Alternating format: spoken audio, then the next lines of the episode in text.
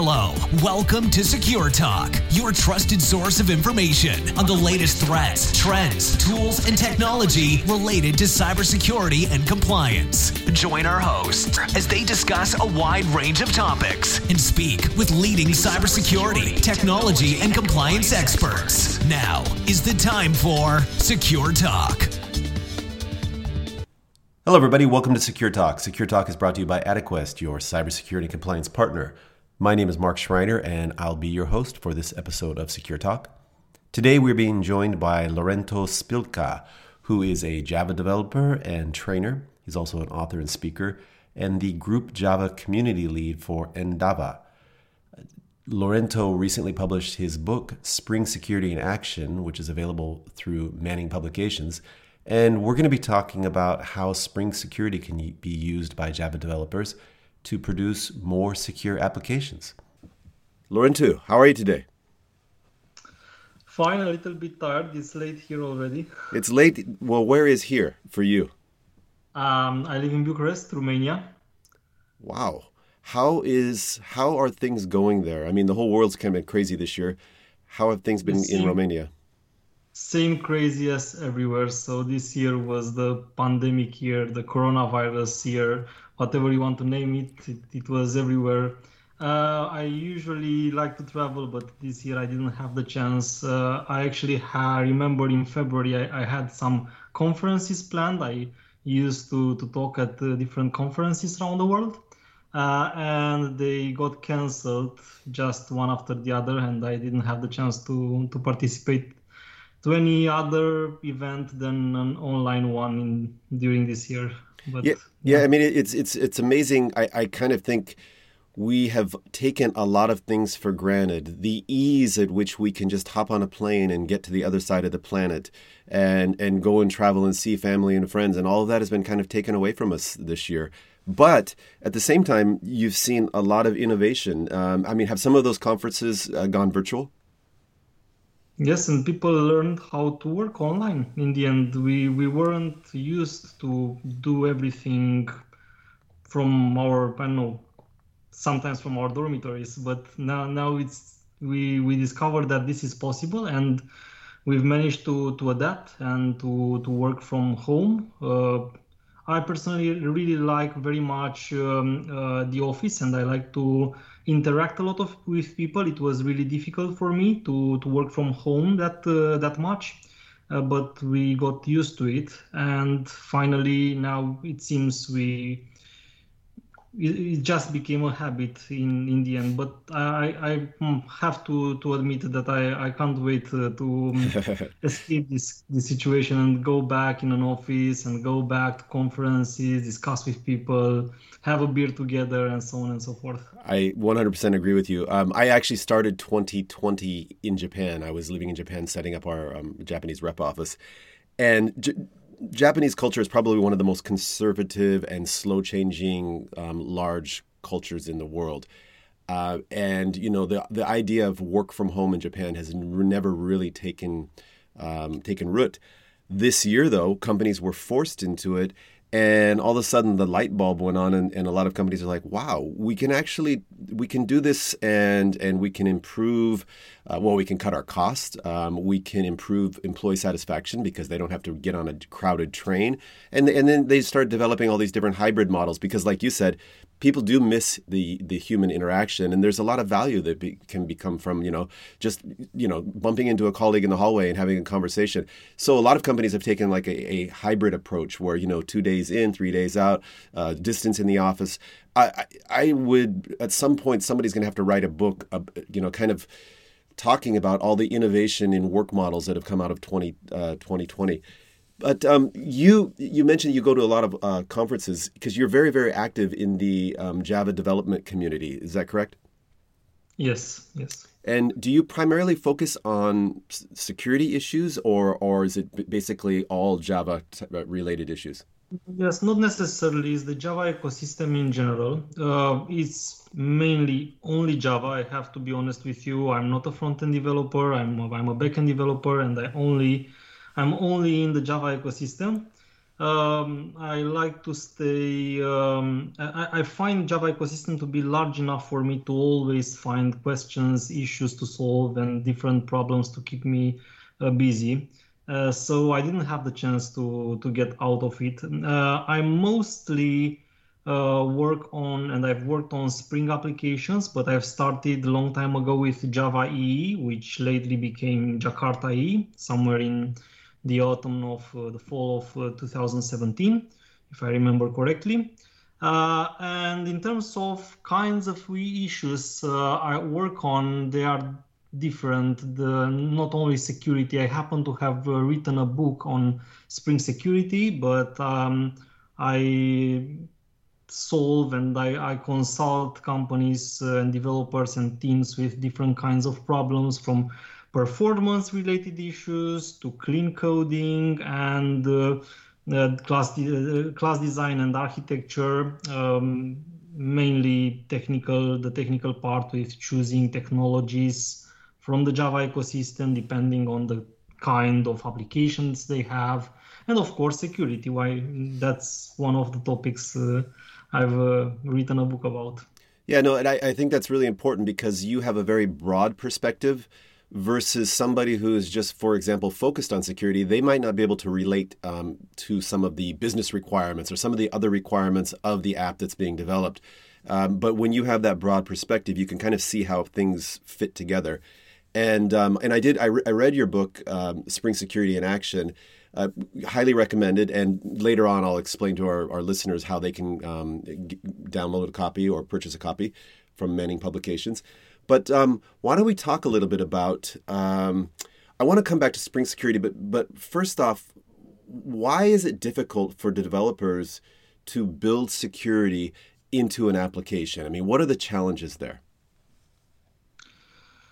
Um, first of all, um, in regards to Spring Security, especially, it seems that um, there was a lack of documentation lately, uh, and uh, um, even if Spring Security has a good reference, a lot of things um, are um, are missing, uh, like uh, the practical, the the the things that that come with experience of working on a specific security uh, aspect of an application.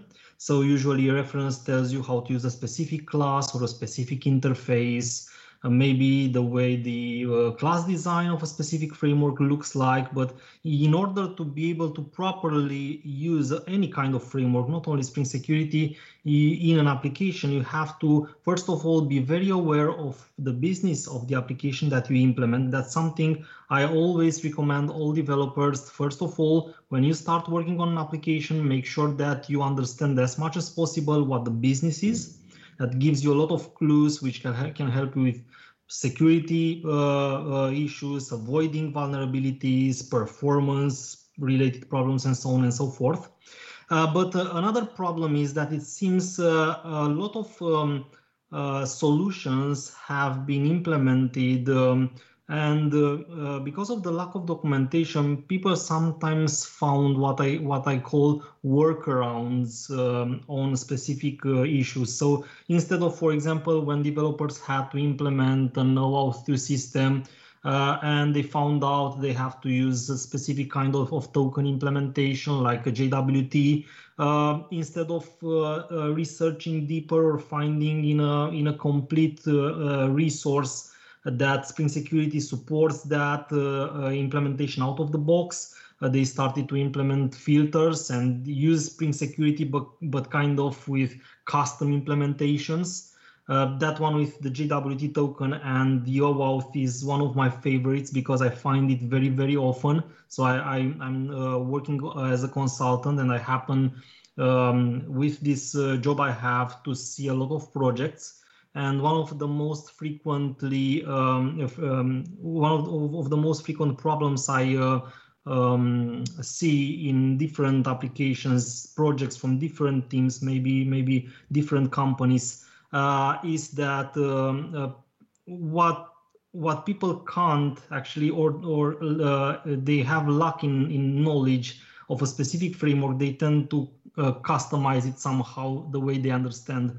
And not only that, they, they do that, and then developers uh, um, maybe uh, don't go deep enough in studying the framework as they should, but they find a lot of fast, quick articles around the, the um, web that uh, describe already the way others did that in a wrong fashion.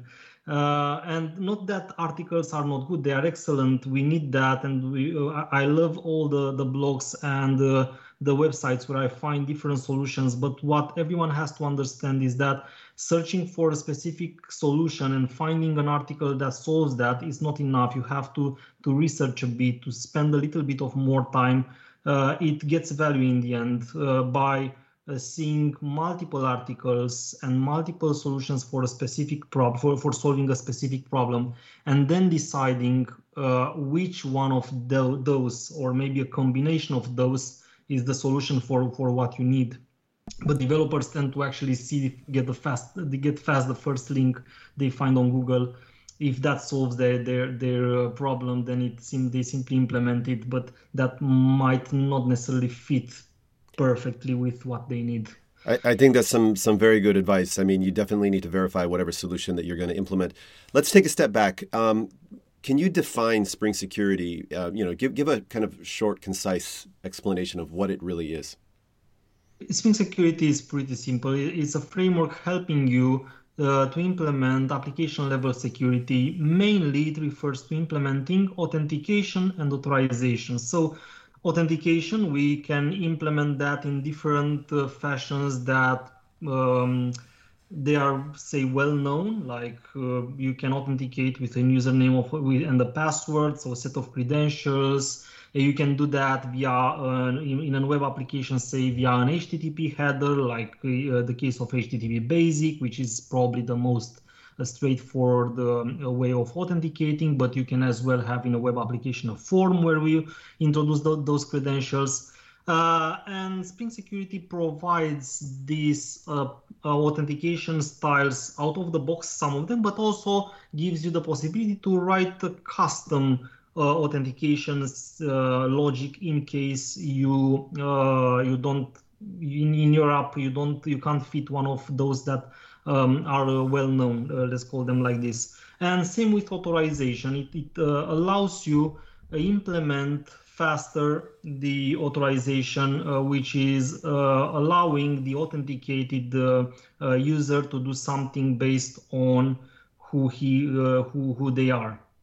Um, now, Spring Security, of course, as any other framework, the main purpose is uh, to allow you implement this authentication and authorization with avoiding writing a lot of boilerplate code because if you'd like to take uh, and implement authentication and authorization out of the box without any framework in your application, you will maybe write 10, maybe 20 times more code than if you are using a framework. So first of all, you get rid of the boilerplate code and you use some of the features out of the box. And secondly, uh, by using those features that are also used by a lot of other developers and in a lot of other projects in the in the community uh, you are uh, sure that uh, it's uh, it's less probable that, that you find vulnerabilities there because if you implement your own solution then you have to either very roughly test it but you still test it only it's only you who tests it. But if you use a framework like spring security uh, you know that if if something uh, was there during uh, and uh, and the um, a specific vulnerability was introduced with a specific version, uh, it's more likely that somebody would would have already found it because there are so many projects using the same logic. Uh, so by using a framework, in case of Spring Security, by using Spring Security, you also make sure that there are less chances you introduce vulnerabilities in your application. Um, totally makes sense. Why don't we even take um, a little bit uh, another step back? I mean, uh, that was an excellent introduction to Spring Security, but you know, maybe some listeners are thinking, well, yeah, I mean, security is important, but why is it so essential these days? Um, and you know, what does what is a secure application? I mean, because there are varying varying degrees of security, but in you know, based upon the work that you've done and the projects that you've been involved with, why is security so important? And and and, and what does it actually mean to be secure? Yes. So in in general. Um, we refer to uh, the user's resources because in the end what an application does is processing data and that data belongs to someone uh, and usually you what happens is that you don't want anyone to access any data that's processed. You you um, have specific situations in which specific users can access only some kind some some data they are allowed to uh, and not only access when i say access i, I don't only refer to get it uh, i also refer to uh, be able to change it somehow because in the end again the app is processing data. So uh, the ability of retrieving data or changing data in specific ways uh, is privileged for specific users. Uh, we if you have just as a short example for for everyone if you have an email application you just implemented your your own gmail let's call it like this uh, you want to make sure that uh, every uh, each user only is only able to see their own emails their only email messages uh, and for example if i have an account i'm not able by um, any means to see messages that were sent or received by another user of the system. And you can now uh, uh, go and take any other example uh, and any other scenario, and you will see that mm, some of them are more sensitive than, than others. So, for example, you have an email application. Of course, you don't want to share uh, your um, um, your messages with uh, with another user. But uh, imagine that you also have a mobile banking application. So I'm definitely sure you don't want to share your account and your money with with somebody else. So you you have uh, situations depending on your application and the, the, the business of the application uh, where um, the possibility of accessing data is riskier than than in, in um, uh, other cases. But in general, in any application, you have a degree of risk. And what you want is to protect the data to make sure that only the users uh, that are allowed, that should uh, access the, the data, they are not only those are allowed to access the data. Okay, so let me let me ask you on the projects that you've been involved with, or or in the projects that you've followed, is there somebody or a team that's specifically looking at the the security you know the, the risk to reward because nothing's 100% secure and but you can make things very very secure sometimes at a cost to what development time and resources and maybe and maybe drag on the the efficiency of the application right? I mean if i as a user have to mfa every single step of the way i'm probably not going to use this application. But um, so in your experience who's the one that points out hey you know what? Here's something that we need to make more secure or we should consider making it more secure. Is that a team effort? Is that an individual? I mean what works best it it, uh, it's it really depends. So I, have seen uh, in in many projects I've seen um, cases where there's no no person allocated for that, but I've also seen uh, um, projects where they had uh, uh, a teams uh, only for for the security part, and even even specific projects more sensitive where they had actually a couple of teams for the security. It was a team. I'm not sure actually who invented this philosophy, uh, but uh, I've seen that applied in a couple of of projects in where a specific team um, basically uh, was uh, responsible with making sure the released app doesn't have any vulnerability and the second team um, was trying to actually break the application afterwards. So it was kind of a competition between these two teams. But this is a very fortunate case because unfortunately, what I've seen is that in many cases, uh, there is no dedicated person for uh, for the security. So it's even better if the team uh, working on the development is aware of what security means, uh, because in a lot of cases uh, it relies only on them to make sure that the application is not vulnerable.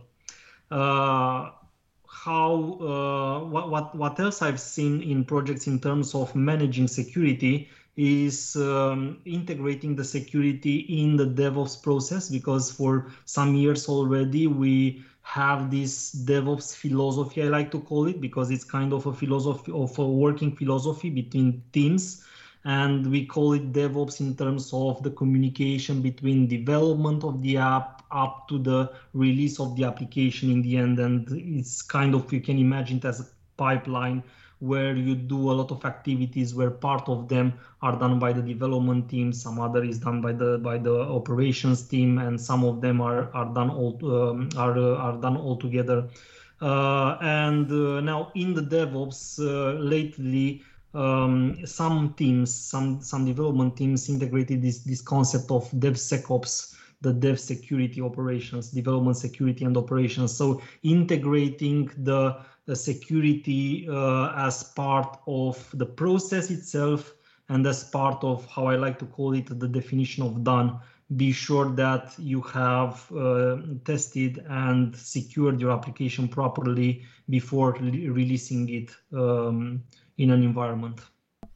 Yeah, it, it's it's interesting because different organizations have different, I guess, um, risk profiles and maturity levels, and I guess viewpoints towards security. It traditionally seems, and I, we're not really on the development side, but even on the you know the the just the platform uh, protection side, um, there sometimes is a separation between business goals and security goals. And we find in, in the organizations where security and business are fully aligned, in fact, where the business understands that a secure platform actually brings value to the end user, whether the customers are buying something, a service, etc. Uh, because you can sell security as part of the value added of the platform or the application. Security, you know, makes the the end product more attractive. But oftentimes organizations kind of lose sight of that. I mean, in, why is that in your in your opinion? Um, I'm most probably it's because of the stakeholders not being aware of the consequences that um, um, what can happen if you don't uh, don't invest in security. And indeed, as you say, one of the problems is the investment itself because once you dedicate a team for security or even dedicate time from your development team to uh, be sure that the system is secure. And that that again as you mentioned uh, earlier it's even on, on multiple levels. So we now discuss about application level security because we started from from spring security. But you have this many uh, this many levels where it's the infrastructure itself needs to be to be secure the network has to be secure and so on and so forth. So in this devsecops you have actually people from different different places taking care about security so the the uh, more people you involve, of course, the the uh, cost the more costly it is to um, um, to to take care of security. But now, of course, you uh, also, as you said, you don't have to MFA uh, any kind of operation. So uh, there is a limit somewhere. You have to find the compromise, uh, the right compromise where you invest as less as possible, but get the needed security out of it. Now, why the, uh, why a lot of applications are not necessarily secure and uh, we see that's not that much as desired investment in security as it should be is because uh, of course development is expensive uh, so taking time from your development team costs money and most uh, in most cases the stakeholders tend to see only the business use cases and they are very happy if you see they see that they press the button and some some digits change on on the, the screen or whatever on the web page or whatever they, that is uh, they see that as being a complete uh, solution. Uh, but in in if if of course if that's working but uh, somebody can actually take steal data or even change data or so on depending on the application uh, that can uh, can rely on on severe consequences. Like even in case of getting some private data now in Europe, we have the the GDPR.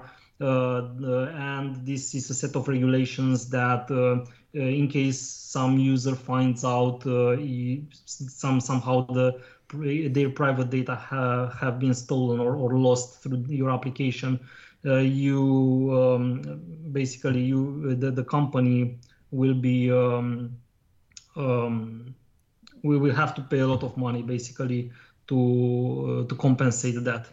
And there are a lot of a lot of stories out there with people that uh, um, stored their credit cards details for different ride sharing applications and then they found out that in a totally different country somebody was was uh, actually using their their uh, card um, uh, and their their um, money for for uh, different rides where they've never been to.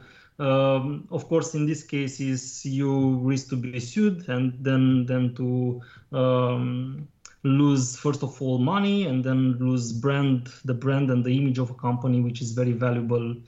Uh, we know again a lot of stories where when when some kind of company loses uh, um, brand or image, they they then even uh, tend to um, get bankrupt because of that. Yeah, no, I mean, reputational risk, compliance, and regulatory risk um, are huge and often, oftentimes ignored until it's too late. Um, it's funny because I, I was involved in the development of a platform that actually the the selling point was security. Um, and so I, uh, I don't know if you're familiar with like the localization or translation industry, but traditionally you have thousands and thousands of freelance translators all around the world. And then you have enterprises customers who say, hey, we want these documents translated. They'll send it to a translation company, and then they would, you know, usually, typically, uh, historically, use email to send these documents out to translators. Now, imagine you've got translators uh, all over the world working from home. That's not the most secure way to handle information. And some information, you know, maybe it's it's not really that important. But uh, you know, sometimes we, we were working with consulting companies, large financial institutions, and and when you know they would say, we don't feel comfortable with you sending our information to translators. We want you to have uh, those translators on site. Well, that's you know very very expensive because maybe you're doing 20 different languages and you need 20 different linguists and then you have to bring them on site. It's actually sometimes logistically just not even possible. So the company that I was with uh, actually developed a platform where instead of emailing the documents, you could share the documents um, through a web application. The, the, the translator could view the document and um, and type in a translation, but they weren't able to copy, download the text, copy the text. Um, I'm sure that we, you know, we, you couldn't do screenshots. I'm sure they could pull out their phone. There's always a workaround and they take a picture, but it, it brought the security up to the point where we were actually able to go out and acquire a lot more business because of the security the security of our platform and i think that's a, a good example in my mind of actually putting security as a business uh, benefit right as opposed to a cost or a drag um, and I think you know if I if I'm going to look at it, uh, a, a, a, bank that I'm going to use or any other any other company actually that that is going to access my information, I want to know that um, that they're being careful with it. And oftentimes, you know, in the U.S., we're we're not really famous for our um, our data security practices. Um, I, hopefully, that's going to change. But my point is, um, security can be a, a, an asset and not just a protection against those potential risks. Let me ask you, um, what are some of the common vulnerabilities that you're seeing in in your ecosystem? Um, yeah, that's that's a very good question because I have I have plenty of examples. I will I will try to resume to maybe a couple or or maybe three of them that I uh, I very often see. Uh, and mo- in most cases, the the most encountered vulnerabilities are those that are the most obvious.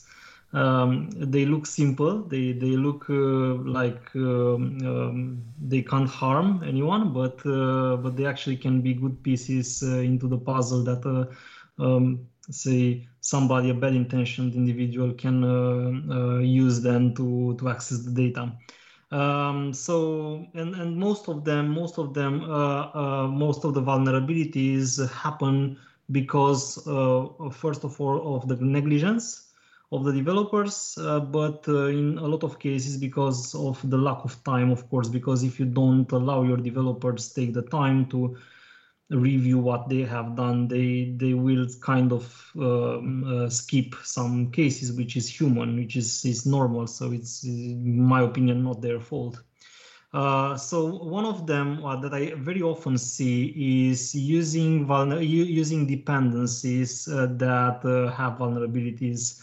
Uh, even though in a lot of um, we, we, have solutions for say making this check automatic and there are even Maven plugins uh, we can use. For example, I'm again discussing only on, on Java side. Uh, there are ways to integrate uh, the checks in your development continuous integration pipeline and so on. Uh, I tend to see that uh, there's there's still uh, a lot of cases where I find um, dependencies with known vulnerabilities. So you basically have a specific dependency at a specific version in your POM XML file. Say you have a, a Maven um, project and uh, that one is basically known for having some kind of vulnerability that um, uh, an attacker can can use to do something bad say with your application it's sometimes it's stealing the data sometimes it's simply putting your application down um, so that that's a very often one so what i what i usually do first of all in the projects i work myself on because i also work, work as a developer not only as a consultant uh, I always make sure when I increase version number uh, that I check again all my POM XML um, if uh, if I do that for an application and um, review the versions. And uh, in the continuous integration pipeline, I do recommend um, doing that automatically as well. So there are there are solutions uh, I, I won't detail now uh, for validate for validating this, and it's best if you can actually enforce that from your um, uh, pipeline level because then the developer if, if they add some kind of dependency which they happen to copy paste from a specific article. As i said is happening previously. They simply copy paste that into their pom xml they don't check it. And then if that that version they've copied that, that dependency that they copied have, has the uh, vulnerability then it, they will be uh, uh, notified by the by the pipeline and the the, uh, we, the pipeline will fail and then then they will have to check it. So that's that's one of uh, of uh, the um, the best. Now, uh, in some cases, in in terms of Spring security, especially, it happens that uh, I find here and there um, people introducing vulnerability for not understanding correctly how to use different features of the framework. One of my favorites, I also have it described in more detail in the book, uh, is the use of the ANT matchers versus the MVC matchers uh, what happens. That's a very, very uh, small detail, but uh, uh it's one of the features that I find um, uh, very frequently misused. Uh, for if you use ant matchers, in some cases you might you might leave out, so you might apply the security authorization rules that that that you write on uh, one path, but what you don't know is that Spring for the same endpoint can associate multiple paths. And if you only if you only apply the authorization configurations on one path, uh, and the endpoint is accessible through multiple other paths, uh, then all the other paths might remain unsecure, might, might remain unprotected. Uh, and I actually found that even in an application at some point, of course, I can't give names, uh, and uh, not names of of uh, neither neither applications or companies, but I even found that at some point in an application that was related to payments. Uh, and that's pretty tricky because you don't want somebody from outside being able to actually call a specific endpoint and make a specific payment if uh, uh, if they they are not allowed by by you by by by the the user who actually own the money um, and that that that that was uh, that was one of the the um, say very small details, but that can can bring very um, uh, damaging um, uh, results in the end.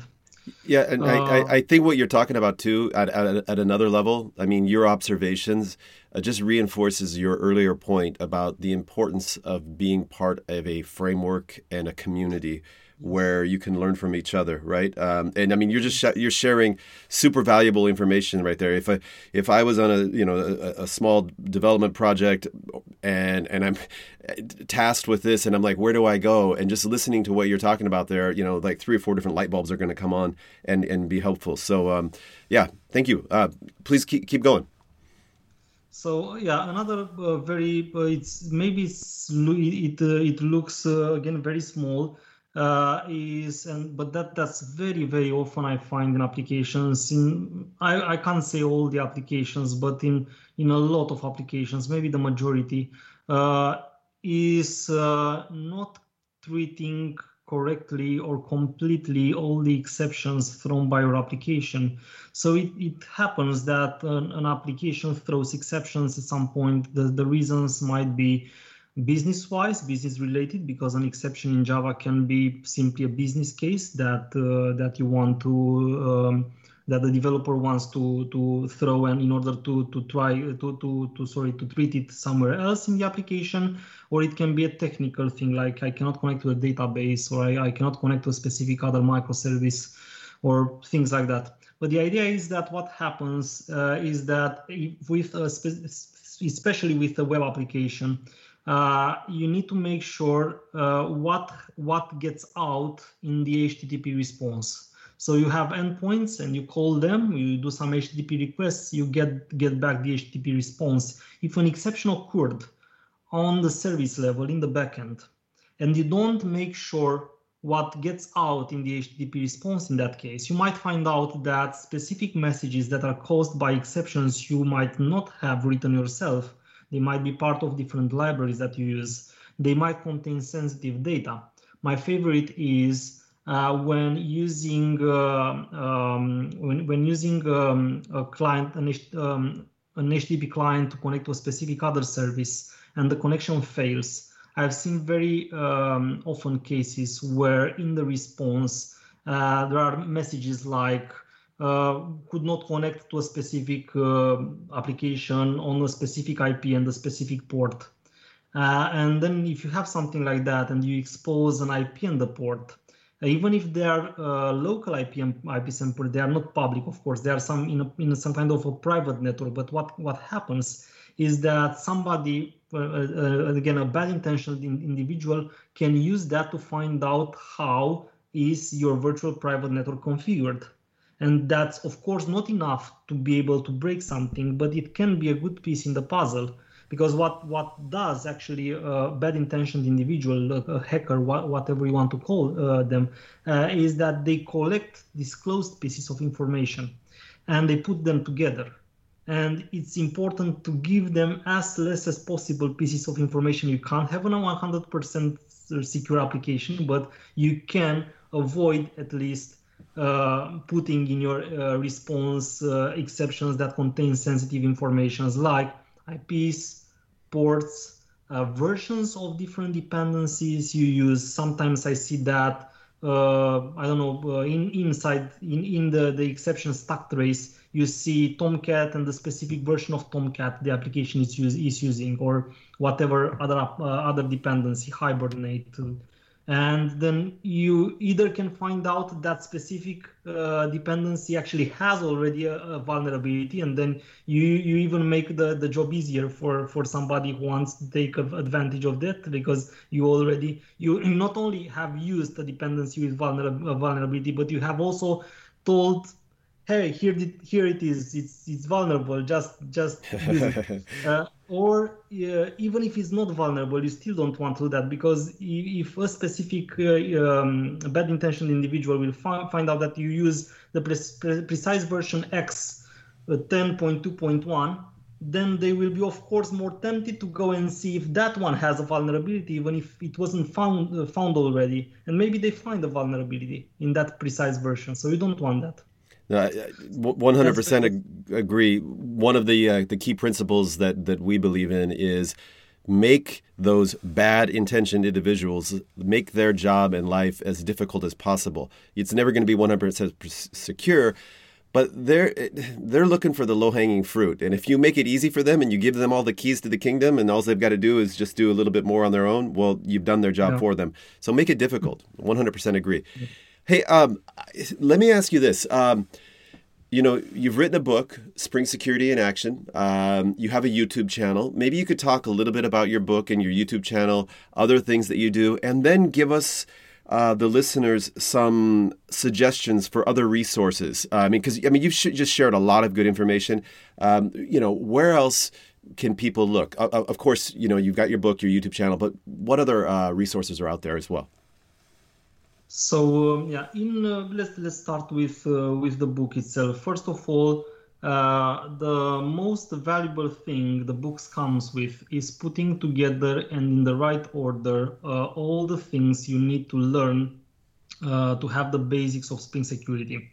I want to to be precise and say the book which is over 500 pages it still doesn't contain all the spring security in the world out there because if i if i would have put it there all the spring security in the world it would have been 2000 pages mm, probably wouldn't have been enough for me.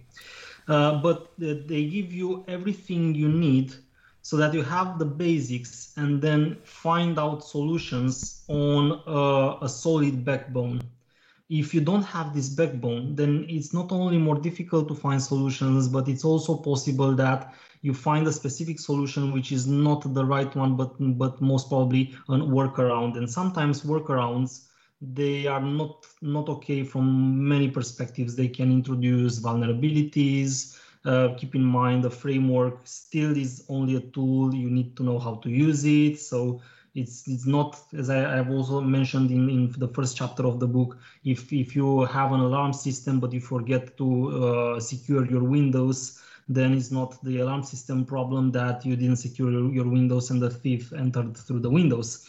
Uh, same with spring security. Uh, but the book basically puts in order so what what you need to do is if you know uh, nothing uh, or very few about Spring Security, just take it chapter by chapter. And it starts very smoothly in chapter two. Basically, chapter one is the introduction about vulnerabilities and uh, the importance of security. And chapter two starts smoothly in action with um, a small project uh, auto-configured, pre-configured by Spring Boot. And then it, it shows you uh, component by component in the class design how to configure, how to customize the, those components chapter by chapter. Uh, I, I say or I try to do it lean enough to be uh, easy to understand, even if you have zero uh, knowledge on Spring Security. Of course, I expect you understand Java and you know Spring, at least Spring basics, basics already, because otherwise uh, I, I couldn't actually teach also Spring in this, this book. But uh, um, it provides you, un unlike resources on the internet that are disclosed, you find something, let's say you, you find, you search how to implement an OAuth 2 system with Spring Security, you might find an article about the resource server, but uh, you don't know that you first need to learn about JWT tokens. Uh, and be before that, you need to learn about the authorization server. And if you don't know that, before that, you have to even uh, learn about the, the filter chain and so on and so forth. So what the book does is putting in the right order what you need to learn so that when you when you start with something if you don't don't understand so you open the book at chapter 10 and you don't understand what's there it it actually means that you had to to go a little bit uh, before and read the previous chapters. Uh, so again it you can find all the spring security now on the web. I, i'm definitely sure it's the reference out there. There are plenty of articles on different forums but what's missing is that they are not in the order you need to make it fast to to learn it. And of course besides that i also share here and there some of my stories and my experience that you you might find and probably you will find useful when writing your own applications. Um, that's uh, the the that's the book. Um, and and just just as a reminder, I'm I'm going to put uh, in the podcast description or this episode's description, I will put some links to the book uh, and your your your YouTube channel as well. But I'm sorry, go ahead. Thank you. Um, yeah, the, the YouTube channel, uh, that's where I try to keep in touch with the community. Uh, the YouTube channel is free. Uh, I do it for uh, uh, sharing knowledge. It's one of the things I like to do. I'm um, I'm also a Java trainer, by the way. Um, and uh, it's the place where I try to actually uh, at least once a week um, create a nice video tutorial about um, about a specific uh, Java technology. It's not necessarily Spring Security, but it's Spring, it's Java fundamentals there. Um, and what I try to do uh, is to most of, of my videos are live, so I do live events. And in the live events, I actually just share my screen and I, I, explain that concept or that technology by writing an example on the spot. And sometimes it happens that I fail, but I'm glad that this that sometimes it happens that you, that you find me failing because that way we can find together a solution. And up to now, it's about two years since I, I started the channel um, we uh, found solutions for all the problems where I, for example, uh, didn't manage to do something on the spot. So what I try to do is do something a little bit more live uh, than only some um, uh, recording, some some video, video tutorials recorded, like you already find on Udemy, for example, or on Safari Books Online, uh, O'Reilly Learning, I think is now the name that's uh, that's the difference. Of course, it's free. The disadvantage is not copy is not copy edited and not edited in general. So um, yeah, I don't invest a lot. I have to be honest. I don't invest a lot more than my time uh, in uh, in doing those uh, tutorials. Uh, but uh, a lot of people find and found them already as being very useful. So I, I hope you, you you will find them very useful as well. Um, in regards to other uh, uh, places where you can find uh, information uh, on Spring Security, but also Java related, what I do recommend you is first follow people on Twitter or, or on LinkedIn. In both social platforms, they have strong communities.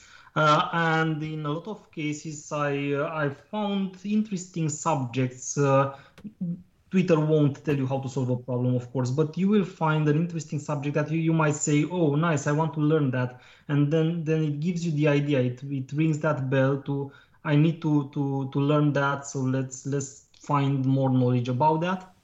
I do recommend you read a lot of books. So in my opinion, the books are the best. Of course, they are the best. They are, they are also cost but that cost is uh, um, equivalated in the quality of, of the material because a, a book is always technical proof, it's copy edited. Uh, you're mo- it's, it's, uh, it's most likely that you won't find problems in there. And um, again, most likely they are written by people uh, based on their experience, which is not something you find in the reference. Somebody asked me uh, in one of my previous YouTube videos, um, uh, live events, uh, how do I um, what, what, was the question? It was something like, how do I uh, make sure that um, um, um, the what what I write in the book uh, is not considered um, duplicated with the the reference or something like that that I that I didn't copy from the reference. And I've, I've told them I don't actually I don't even open the reference in most of the cases when I when I write my book because I write from simply from my experience and the only times when I when I uh, open the reference is, for example, when I'm writing an example, because those examples, those code examples are also written by me. And if I simply cannot remember something, only then I'm going and read again the, the chapter in the reference. So it's not really possible that uh, you will find application in, in a book with the reference because usually the authors the, the value comes from their experience they shared there. Do you so, do you so just a, a quick question. Do you find that writing a book or or producing the, the your videos that it helps you to organize your thoughts on a particular topic? Yes and that's that's one of the the next things i wanted to to tell actually is uh, uh, I do recommend if you want to learn more something, write articles yourself. It helps you. It helps you um, go deeper into a problem and uh, understand it better when you actually try to write about it. Uh, so uh, I always recommend recommend everyone uh, who want to to learn specific technology. There are so many so many uh, ways in which you can do that by applying your skills like writing an article, uh, like uh, uh, and that's that's a very good one. Collaborating on on an open source project. So if you don't already have an open source project, just choose an open source project work on the open source project by solving bugs or by, by testing it and reporting issues or by implementing new features, it helps you again understand that technology better. So, for example, you want to understand Spring better or know, some Spring Cloud uh, uh, dependency better, then why not trying to collaborate and contribute? Uh, and that way you will actually go into the code itself. So you will be forced to do that and then you will learn it better as well. That's some great, great advice. Hey, uh, Laurentiu, it's been great having you on the, the, the show. Really appreciate your time. Uh, you've sh- shared a lot of valuable information, and I'm sure we could probably talk for uh, several more hours if we wanted to go down any particular rabbit hole around those different vulnerabilities, for example, different best practices, etc. But it's been it's been great having you on.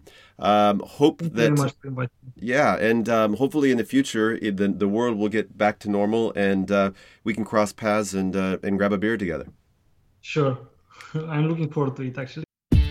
Hello, welcome to Secure Talk, your trusted source of information on the latest threats, trends, tools, and technology related to cybersecurity and compliance. Join our hosts as they discuss a wide range of topics and speak with leading cybersecurity, technology, and compliance experts. Now is the time for Secure Talk.